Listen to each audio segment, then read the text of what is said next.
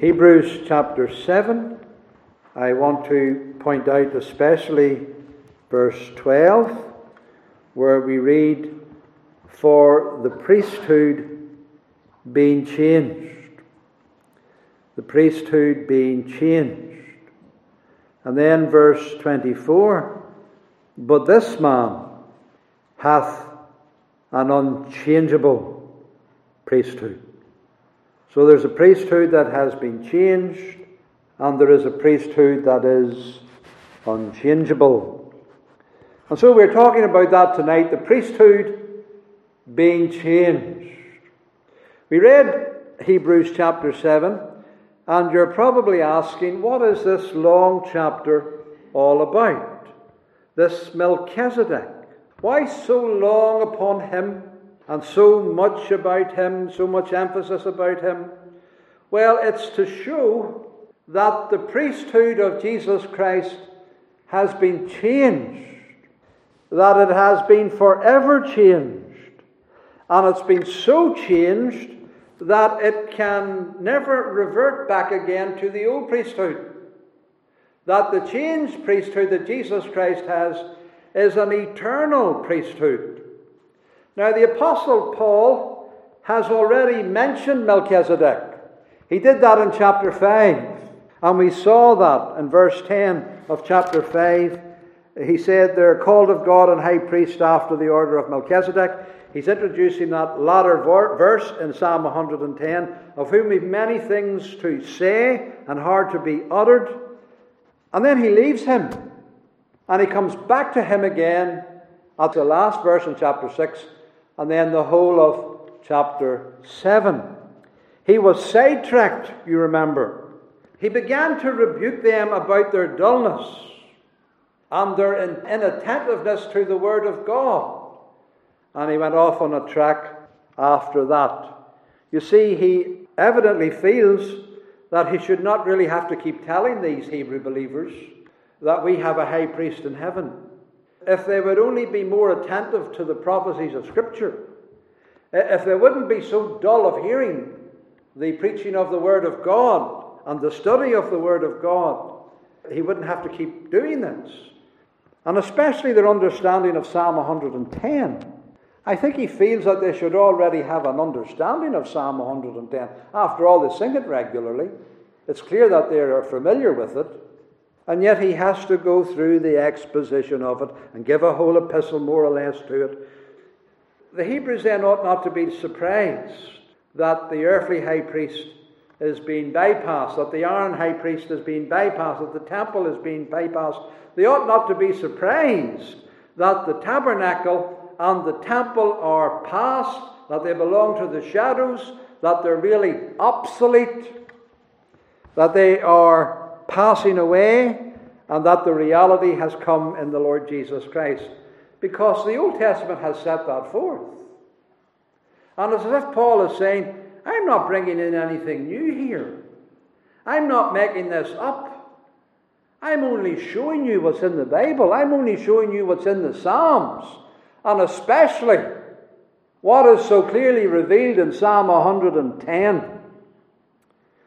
So that's where Paul has spent most of his time in this epistle, in Psalm 110. And you remember how it starts? David is saying, The Lord said unto my Lord. David has two Lords. He has the Jehovah, God, and then he has this Lord also, who is a son as well. The Lord is David's son, Messiah. And Messiah isn't going to reign in Jerusalem. He's going to reign in heaven. And he's going to reign at the right hand of the Father, the right hand of God, because the Lord said unto my Lord, Sit thou at my right hand until I make all thine enemies thy footstool. So he doesn't reign on a tabernacle on earth. He doesn't reign in a temple on earth. He's never going to reign on a tabernacle on earth, except in the new heavens and in the new earth when he reigns in the midst of his people. But in the meantime, until all the church of the redeemed are brought in. He reigns in heaven. He reigns in the temple above. He reigns from the throne of God. And he's not only the king reigning at the right hand of God on this throne, but he's reigning as a priest. Because it says also in verse 4 of that psalm, the same Jehovah, notice it, the same Jehovah that said to him, Sit thou on my right hand until I make thine enemies the footstool, the same Jehovah says, The Lord hath sworn and will not repent. Thou art a priest forever, an eternal priest, after the order of Melchizedek. And that's why he spends so long on Melchizedek in Hebrews chapter 7, because it's in the Old Testament, it's in the Bible. That's what he is now at the right hand of God. He's a priest, not after the order of Aaron, not after the order of Levi, not a Mosaic priesthood, but a priesthood after the order of Melchizedek. Psalm 110 has said, there'll be a change of priesthood. So it's in the Bible. Paul's not making it up. He's not introduced some new religion, some man made religion. No, it's in the Old Testament scriptures. It's been revealed to the Jews, and every Christian knows that Psalm 110 is fulfilled in Christ.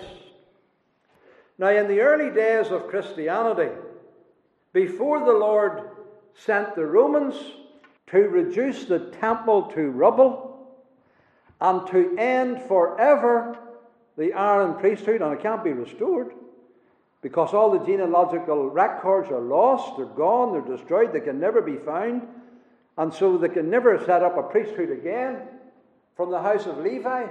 No Jew knows their roots, no Jew knows what tribe he's from. Because all the genealogical records that they so carefully kept for hundreds and hundreds of years are all destroyed. And unless they get the, the Urim and the Thummim, and, and we don't even know what that is, to reveal the genealogical, it's not going to take place. It's not going to happen. So the, the Aaronic priesthood is done away for good. But in the days of the early Christianity, the temple was still there, and the converted Jews, they, they struggled with some of these things. They found it hard to let go the shadows until they were finally removed in AD 70. And the shadows are no more now. We just have them in the text of the book, that's all. You can't go and visit the shadows anymore. You'll never see a high priest anymore again. They're gone. The shadows are gone. And they'll never be restored. But as I say, whenever Paul's writing, they still remain. And Hebrew Christians, they have to be continually exhorted about the present reality in Jesus Christ, not going, as it were, not giving up on that, and not taking hold of the shadows. You see, the Christians began to get thrown out of the synagogues. Of course, that meant they got thrown out of temple worship as well, and they didn't have all those privileges that the Jews had in, in the law and in the temple. And they were wondering, oh, what have we given up here? You could see this, this is visible. And the kept, kept being, being exhorted look, the priesthood has been changed. And we have a high priest in heaven. And it's after the order of Melchizedek. And it's just what the Old Testament prophesied and predicted. So this is what the Apostle Paul is doing here. And not only that, there were Gentiles who were converted too, and there were Judaizers who came in and told them, you have to be circumcised. You really have to go to the temple. You have to go through all this ritual. You really had to give place to the offerings and to Aaron and all the rest. And so the Judaizers, and they were playing up this visibility of the temple and the priesthood. And Paul and the early preachers, they had to continually keep saying, look, the priesthood has changed. And these shadows will soon be gone for good. And so this is what this, this chapter is all about. They might say then, well, why not Aaron? Why not a priest on earth? Why not put our faith and trust in these things that we can see? But we can't see Christ at God's right hand. And that's why Paul is constantly focusing about faith, the need for faith. Hebrews 11 and all of that, all those great people of faith, they couldn't even see, but they believed. And we see Jesus by faith, and we keep looking to Jesus by faith. And, and Paul keeps telling us, consider him, consider him. And we always have to consider him by faith as one at the right hand of, of God that has passed into the heavens. And then, of course, there is this problem of continuity and descent. Because the Jews, they could see that Messiah is the son of David. And they could see that Messiah is the king. And, and they had no problem with a king Messiah. But David was no priest. And the priestly line was not in the tribe of Judah, as the apostle goes on to say here in chapter 7. The priestly line was in the tribe of Levi. And so they were confused. How could this be? How could Christ be king, Messiah king of Judah? We can understand that. But how could he be high priest? Because he doesn't belong to Levi. He's not linked with Aaron. He's not linked with the Mosaic law and the establishment of the priestly office. He can't be from Levi and Judah. That would mean a change of priesthood. And so they say, well, well, where, where's that in the Bible? That's why he goes to Psalm 110. That's why this whole epistle is about that. Psalm 110. At the right hand of God, not only as a king, but as the priest. Here it is in Psalm 110 the change of priesthood. You see, God never said to Levi or to Aaron, Of thy seed will I raise up a priest onto the throne. It was never said to them that Messiah would come of their line. It was said to David, Of thy seed I'll raise up a king on your throne, an eternal king. But it was never said to Aaron and Levi that of their loins would come an eternal priest. Because it's been predicted that there will be a change of priesthood. A change. And so this eternal priesthood was never promised to Aaron Never was. It was only promised to Christ. And it was promised to him directly, and it was promised to him with a solemn oath. Jehovah said unto him, and he swore, Thou art a priest forever, after the order of Melchizedek. Not after Aaron. There must be a change of priesthood or Psalm 110 is false. And if Psalm 110 is false, the Bible is false. And Christ is false. But the Bible is true and Christ is true. Well, why do that then? Why must God pass the Levitical priesthood? Why did God bring in the priesthood of Christ? And the answer is because of the powerlessness and the imperfection of the Aaronic priesthood. It was only a priesthood for earth. And those priests, they only did their job for 20 years. You went into the priestly office at 30 and you left when you were 50. It was a short career. Now, the high priest would have been older, of course. Paul then is not bringing Melchizedek in out of his own imagination. He's not making this up. He says, here it is in Psalm 110, verse 4 Jehovah said it himself. God uttered it, and he uttered it in a way that all the universe has to know it because he uttered it with an oath. He swore, which God doesn't often do, just on a couple of occasions about very important matters, and one of them is about this eternal priesthood with an oath. And so there is, there is to be a change of priesthood. But Paul does not only go to Psalm 110. You will notice here that he goes to where Melchizedek is first mentioned in, in Genesis chapter 14. Verse 1 of Hebrews 7 For Melchizedek, king of Salem, priest of the Most High God, met Abraham, returning from the slaughter of the kings. So he expounds Genesis 14 as well. He first mentions Psalm 110 in earlier chapters, and then he goes to Genesis 14 because that's what the Lord wants us to do. That's what Bible study is all about. That's what biblical theology is all about. If God mentions Melchizedek in the Psalm, in the Psalter, then we have to do the trip to where he's first mentioned. That's biblical theology. That's going to, to the sources because that's what God intends. He just didn't bring Melchizedek out of the blue and make it all up. No, he's referring to the historic past. There's something about this man in the historic past that has to be noted. I'm making my son a priest after the order of Melchizedek. And so God wants us to go to Genesis 14 as well. And this is how biblical theology is done, linking up all the texts that the Holy Spirit give, gives to us that echo the same theme and study them all together and coming to a deeper understanding of the new covenant and the salvation that we have in Christ. And this is how we talk to a Jew, you see. If you're witnessing to a Jew, probably one of the best things you could do is give him a New Testament. And that we would want to do give the New Testament to the Jew. Let him see how the apostles interpret the Hebrew Scriptures. That will open his eyes if he reads the New Testament and studies it. But unfortunately, most of the Jews won't read the New Testament and study it, and therefore you're going to have to speak to them with a verse or two just, just to get them thinking, just to quote their scriptures, and to get them thinking about Messiah, about Christ. One of the ways to do that is the way Paul does this. We could go to Psalm 110. And we can say to the Jew, You see here, Psalm 110, David's Lord. Don't you know this is Messiah? Yes, of course we know that's Messiah. David's son, David's Lord. They don't really understand what it means, but they know it's Messiah. Well, look, it says Messiah, he's going to be eternal priest, an ever priest, after the order of Melchizedek. Has that been fulfilled? And they said, No. Well, we will say, Yes, it has been fulfilled, and we will show how it's been fulfilled. Jesus Christ rose, he ascended from the dead, and he rose into heaven and he was set down at the right hand of God. This is when this happened. Psalm 110 is all fulfilled. And he is there a priest after the order of Melchizedek.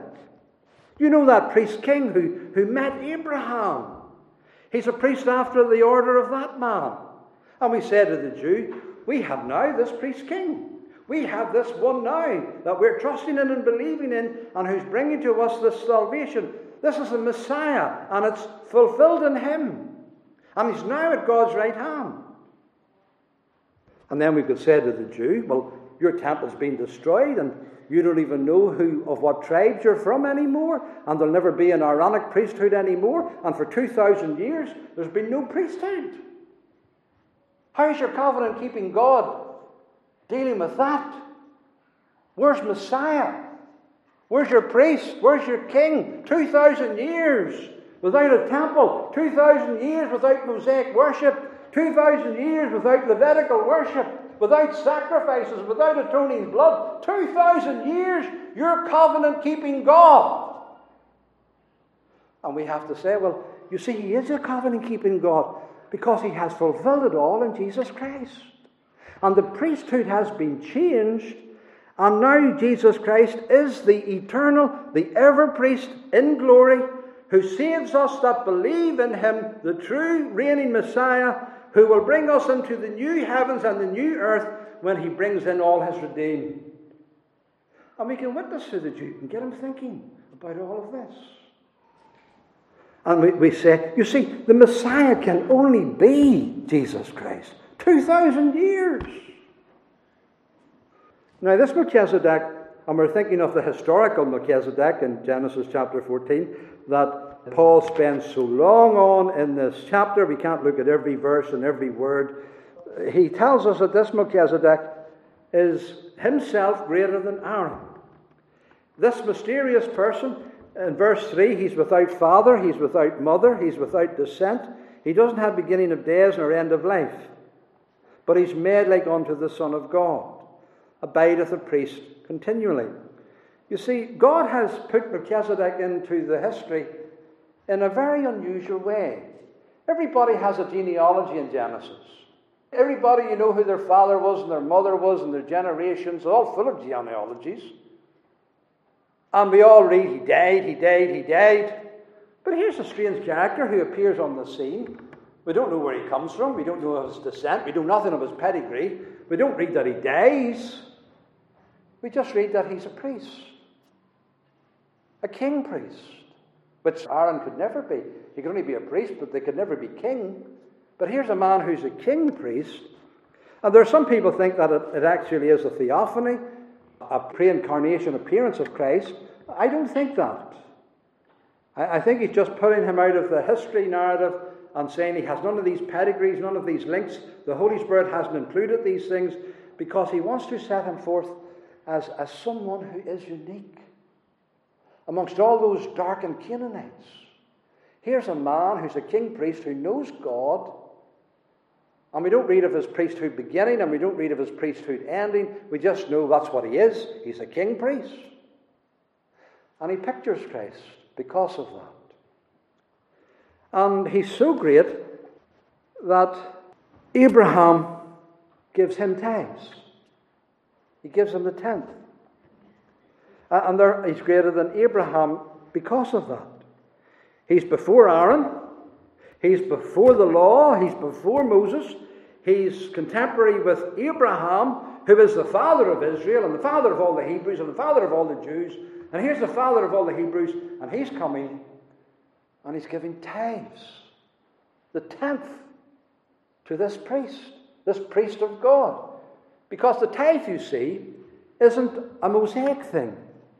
Oh, there's some people say, oh, Christians shouldn't tithe. That was just the law of Moses. That's nonsense. It was before the law of Moses. It was before Aaron. It was before Moses. Here's a priest getting a tenth before Levi. In fact, Levi is in the loins of Abraham, part of the seed of Abraham who hasn't come out yet. He's in the loins of Abraham, and Levi, the whole house of Abraham, including Levi, they're paying to Melchizedek the tithe. I'm not going to point out all the verses, but this is what Paul is saying in this chapter. We're just trying to cover it quickly. And this priest blessed Abraham, and Abraham gave a tenth of all to this man. Uh, and notice he says that the patriarch Abraham, he brings in that name, even the patriarch Abraham gave the tenth to Melchizedek. The priest blessed Abraham. And Paul says it's evident that it's always the lesser person who's blessed of the greater. It's the greater one who gives the blessing. And this priest blessed Abraham. Great Abraham, the father of all the faithful. And here's Melchizedek blessing him, laying his hands upon him, giving him the blessing of the benediction upon him, because he's the priest, the priest of God. And Abraham has to look up to him, and Abraham has to give the tithes to him as unto God. And so this shows the superiority of Melchizedek over the Aaron priesthood. Because the Aaron priesthood is later, the Aaron priesthood comes out of Abraham, and this high priest is, is blessing all of that, over all of that, and all of that is later. This is what Paul is bringing out. So Christ can't be after the order of Aaron, that's lesser. He has to be of the order of something greater, of a greater magnitude. There has to be a change of priesthood. Melchizedek in Genesis 14 proves it. And what is more, this Levitical priesthood, because it isn't out of the tribe of Judah, it cannot be associated with Christ. Because Judah didn't attend at the altar and Judah didn't offer the sacrifices. Verses 3 and 14 of Hebrews 7 He of whom these things are spoken pertaineth to another tribe, of whom no man give attendance at the altar, for it is evident that our Lord sprang out of Judah of which tribe Moses spake nothing concerning priesthood. So there can't be a change of kinghood, that's clear. That comes through Judah. But there must be a change of priesthood. It can't come through Levi. Notice the name Paul gives to Jesus in verse 14. For it is evident that our Lord sprang out of Judah. Now, one thing Paul does in this epistle is he very carefully chooses all the names of Jesus when he uses them. He is most thoughtful about this. And he doesn't say Jesus came out of Judah. He, he doesn't say Christ came out of Judah. He says our Lord. Our Lord came out of Judah, you see. It's David's Lord. He's thinking of Psalm 110. The Lord said unto my Lord, It's the Lord that came out of Judah. And David's Lord is even before Melchizedek, though ordained after the order of Melchizedek. You see, the Jews might say, well, you know, was David not out of Abraham's loins as well? Was the tribe of Judah not out of Abraham's loins too? And Jesus is just descended from Abraham, and he's because he's born later on down the generations, and therefore he's in Abraham and he's giving tithes unto Melchizedek. No, it's not the same because he's our Lord. He's not just an ordinary man like Aaron is or like anybody else in the tribe of Judah or the tribe of Levi. He sprang out of Judah, out of the tribe, like nobody else sprang out of it. He's our Lord that sprang out of it, you see. And so he's not just Jesus after a lesser David, but he is David's Lord who sprang out of Judah. David's son, yes, according to the flesh, but David's Lord according to the divine person of the Son of God. And so he did not spring out as Aaron sprang out of Levi. He sprang out as the Lord out of Judah, King of Judah, in descending from Judah, but priest not descending from Aaron, priest after the order of Melchizedek, an eternal and unchangeable priesthood. So there must be a change of priesthood and there must be a change of law. There must be something after Moses. Another priest must arise, as verse 16 says, not after the law of a carnal commandment, but after the power of an endless life, for he testifieth, Thou art a priest forever, after the order of Melchizedek. So he's an eternal priest because he has the power of an endless life. How does he have the power of an endless life? He did what nobody else ever did. He rose from the dead. And he lives forever. And he's enthroned at the right hand of God. And God gave him an oath You are now the priest forever after the order of Melchizedek. And he lives in that power of an endless life. He ever lives to make intercession for us. He continueth a priest. He abideth on a priest eternally. And the Torah, the law, did not raise up a priest like that. And so Aaron had no oath, verses 20 to 21, inasmuch as not without an oath he was made priest. For those priests were made without an oath, but this with an oath by him that said unto him, The Lord sware and will not repent, Thou art a priest forever after the order of Melchizedek. And so that, that is only fulfilled in Jesus Christ. And what is more, the Levitical priesthood lies under the power of death. What does verse 23 say? There were many priests. The Levitical priesthood, there were many, there were plenty of them, there were scores and scores and scores of them, uh, and they weren't allowed to continue because they died. That's why there had to be dozens of them in the temple because they were dying all the time. The next generation come, they were priests, and then they died as well. There truly were many priests because they were not suffered to continue. But this man, he has an unchangeable priesthood. And verses 24 to 28, particularly, can only be fulfilled in Jesus Christ. Priests of Aaron could not do these things. Priests of Aaron, for example, verse 26, were not holy and harmless and undefiled and separate from sinners and made higher than the heavens. There never was a priest like that. I mean, we've been looking at Eli's life. He wasn't sinless. He wasn't undefiled. He wasn't separate from sinners.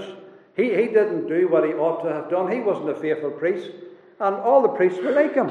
There was never a perfect, sinless, harmless, utterly faithful priest. It couldn't be fulfilled in the Levitical priesthood. There has to be a change of priesthood to give us one who can be this faithful and harmless and undefiled, and especially made higher than the heavens, exalted to the glory of the Father at the right hand. That can only be Jesus Christ, can only be fulfilled in Him. And their consecration was temporary. What does it say there in verse 28? For the law maketh men high priests which have infirmity. But the word of the oath which was since the law that is after Moses, at the resurrection of Christ, maketh the Son who is consecrated for evermore. So their consecration was temporary, it ceased at death, but Christ's consecration is eternal, and it commenced at his resurrection and ascension, at the divine oath. So Jesus Christ is a reality congregation. He's the only Saviour, the only Redeemer, the only one who fulfills the picture in Psalm 110. And, and that's one of the great Psalms that we have to bring to the Jew. And get him to read and to study and to think about. And you have to keep prodding him about it and, and bringing it to him. And the Spirit of the Lord may open his eyes and take away the veil, and he'll see Christ. He'll see Christ. So Aaron and his descendants fail to have all these standards and measures that are referred to in this chapter. And as I say, I don't want to go into it in detail. I just want to cover it in one flying sermon to hit it home to your heart and to your mind.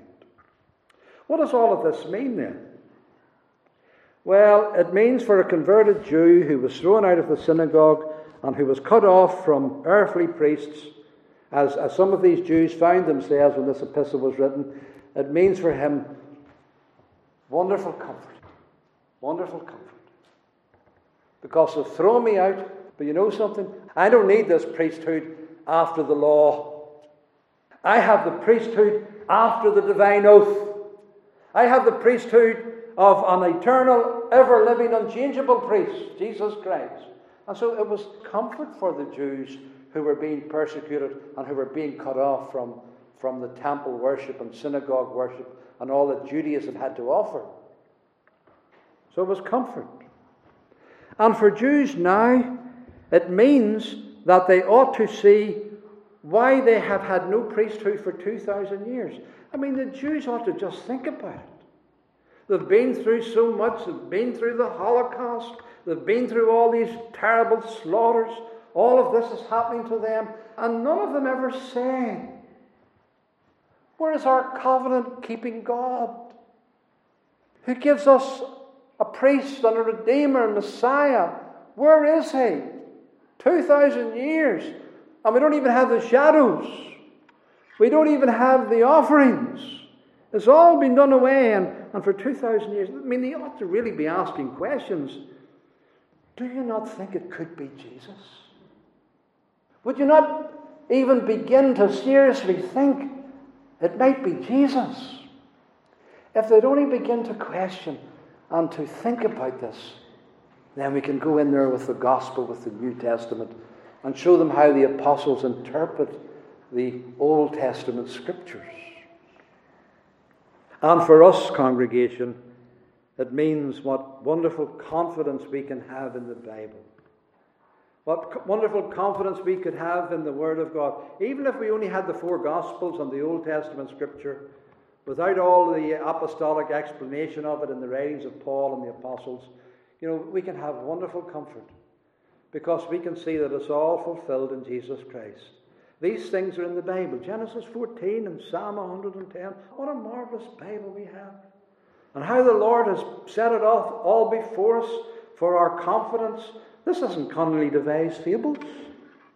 Biblical theology is the mind of the Holy Spirit, bringing to us assurance and comfort that it's all fulfilled in Jesus Christ. And so we, we ought to look to Him, and we ought to keep our hope in Jesus Christ, and we ought not to be shaken in our faith. We have such confidence that Christ rose from the dead that he fulfilled all that is said in Psalm 16 and Isaiah 53 and Psalm 110 and so many scores and scores of other prophecies. Our hope is in Christ, who has fulfilled the word of God and has brought in the salvation and the righteousness. So it means that we can have confidence in him, and none of these Jewish arguments uh, have any weight at all because it's all fulfilled according to the Word of God. So keep on believing in Jesus. Keep on having confidence in your Redeemer. And know that He's living, He's alive.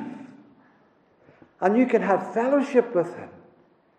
And you can daily, and ought to daily, come to Him and commune with Him and talk with Him and be face to face with Him and be comforted by His Holy Spirit as you have His word of promise before you.